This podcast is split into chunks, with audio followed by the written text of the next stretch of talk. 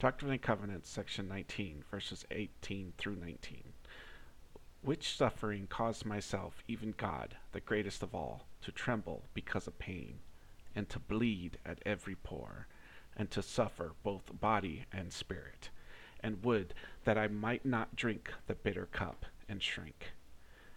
Nevertheless, glory be to the Father, and I partook and finished my preparations unto the children of men. So this scripture changed my life because I was constantly upset about how trauma never goes away. Like, I was trying so hard with all these prayers, affirmations, exercise, a diet, and everything, and just to find out that trauma never goes away. And that was just so disheartening to me. I felt so discouraged for years. And I mean, I kept going through my process and so forth, but I was just so discouraged. Like, oh, it never goes away. Great. Just great. Just got super depressed about it. But this scripture changed my life because it helped me see that, you know, the Savior went through the worst trauma in the universe, the worst trauma ever, and the worst shame and the worst abuse. Everything, when he did that Garden of Gethsemane, that's what he's referencing, these verses. And he didn't want to do it because it hurt so bad. But he didn't forget the trauma. Like, he still remembers it. But at the same time, he sees it as a good thing. Because he says it right there. Glory be to the Father. I partook and finished my preparations unto the children of men. Like, he's like, yes, but I see it as a good thing. Because look at the way I glorified Father after it. Look at the way all these people can be saved and live with Father again, including me. And I'm just like, including you, whoever's listening. And so he sees it as a good thing. But he still experienced the pain though. He's like, ow, that hurt, you know? So, and this is what the Spirit has taught me from the scripture, is that trauma doesn't go away, but the grief does, if you properly grieve. And then you will see the trauma as a good thing. And so that's how you deal with trauma, whether it's CPTSD, PTSD, whatever type of trauma you have. If you properly grieve through it, God will heal you. And then from there, you'll see it as a good thing. Like, for me, I see it as a good thing because now I've been able to help other family members. I've been able to help other people be free. Like, I've tasted freedom by teaching them how to grieve, and which is why I want to put this in a podcast, so that way next time someone says, how do I do it? I could just give you a link and let you, let me talk your ear off. So, okay. So again, that's the ultimate formula there. Trauma doesn't go away, but the grief does, if you know how to properly grieve. And then you'll see trauma as a good thing. And then that's when you start getting meaning to your pain. And once you have meaning to your pain and your stuff, it just makes it so much easier. And then at that point, you're actually grateful you went through the pain, because you are grateful that the grief is gone, but now you have both worlds, okay? There's a great example of this with Adam and Eve, right? Right here, Moses 5, verse 11. And Eve, his wife, heard all these things and was glad, saying, were it not for our transgression, we never should have had seed, and never should have known good and evil, and the joy of our redemption, and the eternal life which God giveth unto all the obedient. So that's like a perfect example of, like, yeah, it was a bad thing. I mean, it was a painful thing to be cast out of God's presence, but she saw it as a good thing in the end, because she was like, hey, but because of this, we got to experience good and evil, which we didn't know before. And we still got to experience redemption. And we still got to have eternal life with God, which we had in the first place. So we not only have eternal life of God, which we once had, but now we have eternal life with God with all this experience. So it's like, it's better. So that's the way it is too with trauma. Like, after you get more grief healed with trauma, you start seeing it as, oh, it's better to have it this way, to go through the bad, so that way you know the bitter, and that way you experience so much joy. Like, it's the people who are hurt the most love the most. The people who have went through the worst traumatic events are the people who experience the most freedom. So it's like, yeah, it sucks that you're in this position when you're covered with trauma and with grief and pain and bitterness and all this stuff, and years upon you as well from yourself and your abusers. But at the same time, you have so much opportunity to taste so much joy, more than any other person, who's not known these things. All right, now, here's the biggest thing, though. When you start feeling an emotional flashback or just feelings, whatever it is, a lot of times you're going to start getting suicide ideation, where you just start wishing you would die, or you just hope you would die, or God would take your life. Or you might find yourself praying and asking for God to take your life because of how bad the feelings are. Like, just how horrible. Oh, it's just such a hypnotic, horrible feeling. I get it. And you just, your heart's being squeezed. You're on the ground. You're in agony. Just agony. Agony, so much agony, and then you're just like, I shouldn't, it's just so painful. And it's at that point that you're reaching the grief stage. You're just about to start hitting grief, but again, Satan doesn't want you to grieve, so a lot of times you're going to be stuck with, or he's going to try and make you stuck in that whole you just wish you were die. That's one of the last line of defenses that your body uses, as well as Satan uses against you, to prevent you from grieving. Because again, if you start grieving, God can start healing you, and then Satan has less power over you, and you'll still be stuck in your addictions and so forth, right? So the thing, when you get to this point, it's important to realize that if you push through the grief side, it really does hurt, and it's even more scarier than ever, because you're finally allowing the feelings to pass through you, and it does suck, and it's super painful, and it's the most scary thing ever. But after a couple times, like 2 or 3 times, it's not that bad. But the first time, yes, it's like you really do feel like you're gonna die. You feel like you're gonna be an eternal pit of hell if you start allowing yourself to grieve. Now, grief comes. Now, let me get to the point of describing grief versus despair and bitterness, right? So grief is when you're talking about the love that was failed to be given to you, that you deserved, and the love that you can't give, that you wanted to give, but you can no longer love, and also accepting the way things happened, right? And if you start going over those things, if you can either do that, whether you're writing it down or doing it in a prayer, and again, you don't always have to cry. Some people don't have to cry with this. It just depends on your brain and your personality thing. But, once you start going over this grief, that's when you start getting some peace, right? It's almost like you're seeing Heavenly Father in person. Well, you are in a way, because Heavenly Father's always with you. But it's like you're going up to him in person, and you're telling him what hurt, how much it hurt, why it hurt, and why it was so painful, why it was so horrible. And as you're just going over these details of how much pain all this cost you, Heavenly Father is there to affirm you and hold you. I know when I personally gone through my grief, and I started going over, the way things were so horrible, like it was so horrible, seeing my family torn apart, Heavenly Father, it was so horrible, being so young and being so powerless to stop it, because I wanted so bad to protect and love them, and I couldn't love them the way I wanted to. I couldn't protect them the way I wanted to, Father. So that caused me all that grief. And then, Heavenly Father, I honestly felt the Spirit hug me during this prayer when I said these things to him. I felt hugged by the Spirit. And I realized that's Heavenly Father. He's going to hug you, and he's going to affirm you as you share your grief with him. And it's really a beautiful thing. But yes, it is still painful, and it is scary, but only the first few times, and after that it's much easier. Now, the reason why it's so important to know the difference between this grief and despair stuff is because the grief, when you're focusing in on all those grief areas I was talking about, why it hurt, how much it hurt, what hurt, and the love that was failed to be given, that you deserved, and the love you can't give, and accepting the way things happened. If you start going over those things with God, and you share those things with him, again, whether written, verbal, whatever you're doing, you're gonna, it's short-lived. It's always short-lived. It's usually like 15, 20 minutes usually 20 minutes tops. Some people I've heard going 30 minutes. Some people went 4 hours. This one person grieved 4 hours for not getting the dad that she deserved, you know, because her dad was sexually abusive and sexually abused her like crazy all the time for years.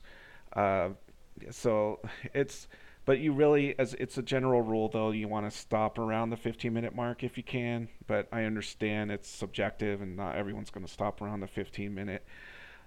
But whether it's 15 minutes or 20 minutes or 30 minutes or 4 hours, like, it's going to be short-lived. Like, after that, it's like gone.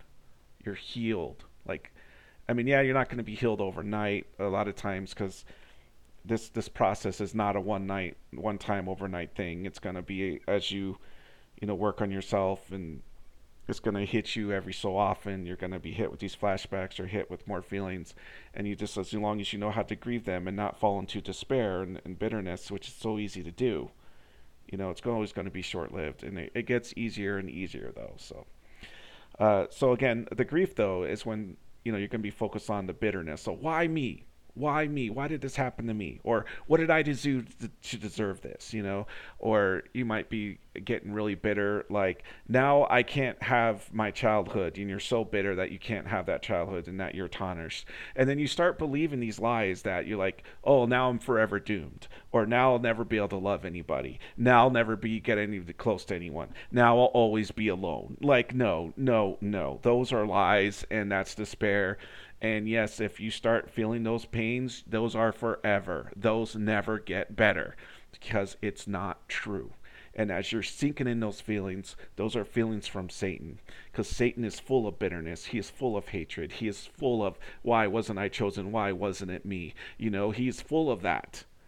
He is full of that anger and bitterness and and that resentment, and just throwing that constant tantrum of wanting things to be different, wanting things to happen be differently, where he was the chosen one, but he can't be. And that's what he's full of right now. So if you're over there and just constant grief and despair, like, why should I have to do this? I shouldn't have to do this. Then no, man, that's not good. Okay. But again, I know it's so easy to do. It's so easy to get stuck there. It's so easy to be stuck in bitterness. I know in my case, I was stuck in bitterness as well, because when I first started going through these flashbacks and I first started learning how to grieve, I was pretty bitter. And I was praying to God about how bitter I was. And I was just like, Father, I'm so bitter I had to go through that pain, because it was really scary and painful. And I was so mad about it.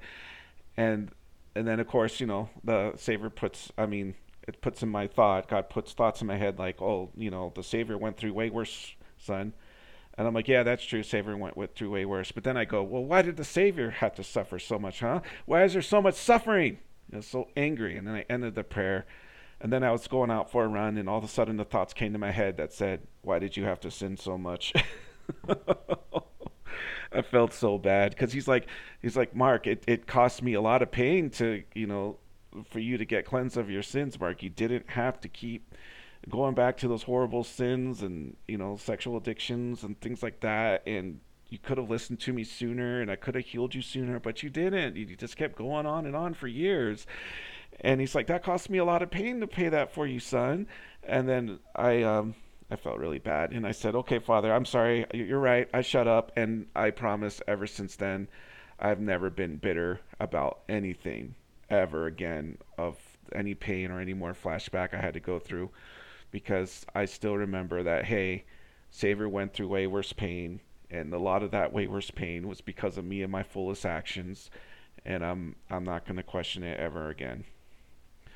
All right, so again, Satan does not want you to grieve. He's going to pull on that flaxen cord when you start trying to grieve or share your feelings with Father, or even before you even get to that point. Again, he's going to focus on, you should just die, you should just kill yourself, or you just hope God takes your life, because you're never going to get out of this. You're going to forever be lost. You're always abused. You're forever going to be, you know, this unimportant person who never mattered. Like, who's God's not going to listen to you? You don't matter. You know, all those horrible lies that would be so easy for you to believe, because you've been through so much abuse your whole life. So you're just going to believe his lies even more.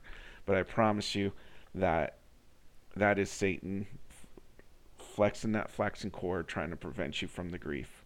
But when you start getting to the grief, if you can get to that point and say, Father, please heal me. It hurt. This is why it hurt, and so forth. And I didn't get the love I deserved. I didn't get the loving parents I deserved. I didn't ever, I can't love my parents anymore like I wanted to. I can't love my family the way I want to, but I really wanted to love them. I really wanted to protect them. And this also goes for yourself too, like the love you failed to give to yourself. Like I had to grieve, like the love I failed to give to myself, or I kept chasing man-eaters. I kept being stuck in sexual addictions, and I kept hurting myself, putting myself down all the time. I shouldn't have done that to myself, It's a really beautiful thing though, because I have been experiencing God healing my grief, and I have been experiencing love and joy. And love and joy can be uncomfortable if you've been through your whole life of always feeling depressed and down in despair and so much abuse from yourself or from others. It's very, very uncomfortable to be joyous and free, and which I'll just have to go over that in the next episode. But I just hope that you understand the difference between grief and despair, where grief is godliness, despair is not. But this reminds me, I don't want to end this episode quite yet. I want to end it with Moses 7. Because in Moses 7, God shows us a perfect example about how he processed grief, okay? Because even though God is the greatest of all, he still experiences sadness and sad feelings. If you look at Moses 7, verses 26, he goes, and he beheld Satan, and he had a great chain in his hand, and it veiled the whole earth with darkness. And he looked up and laughed, and his angels rejoiced. And then if you go down to 28, and it came to pass that the God of heaven looked upon the residue of the people, and he wept. And Enoch bore record of it, saying, how is it that the heavens weep and shed forth their tears, as the rain upon the mountains?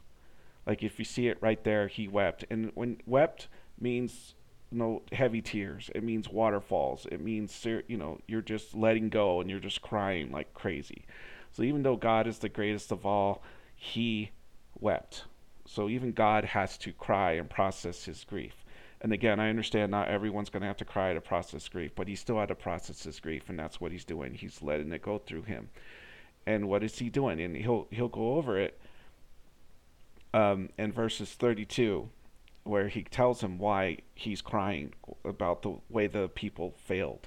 He says in verse 32, and the Lord said unto Enoch, behold, these thy brethren, they are the workmanship of mine own hands, and I gave unto them their knowledge in the day I created them. And in the Garden of Eden gave I unto man his agency.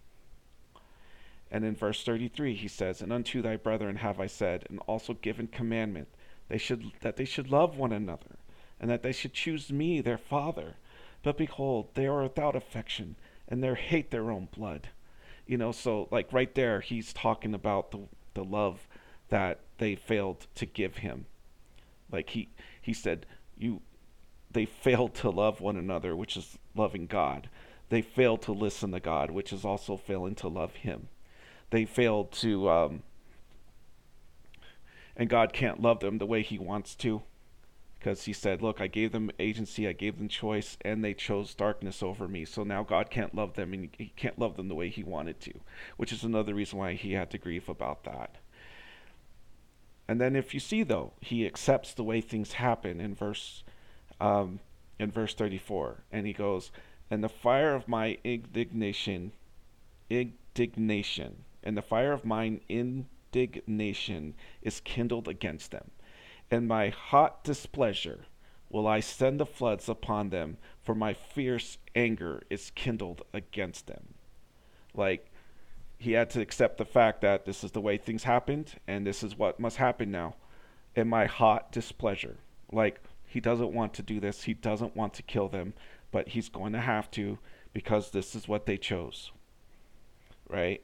And again, he's accepting the way things are. He accepted the way things happened, and these are the consequences of it, where he's going to have to kill all these people because they have all chosen darkness over him, and they all failed to love him.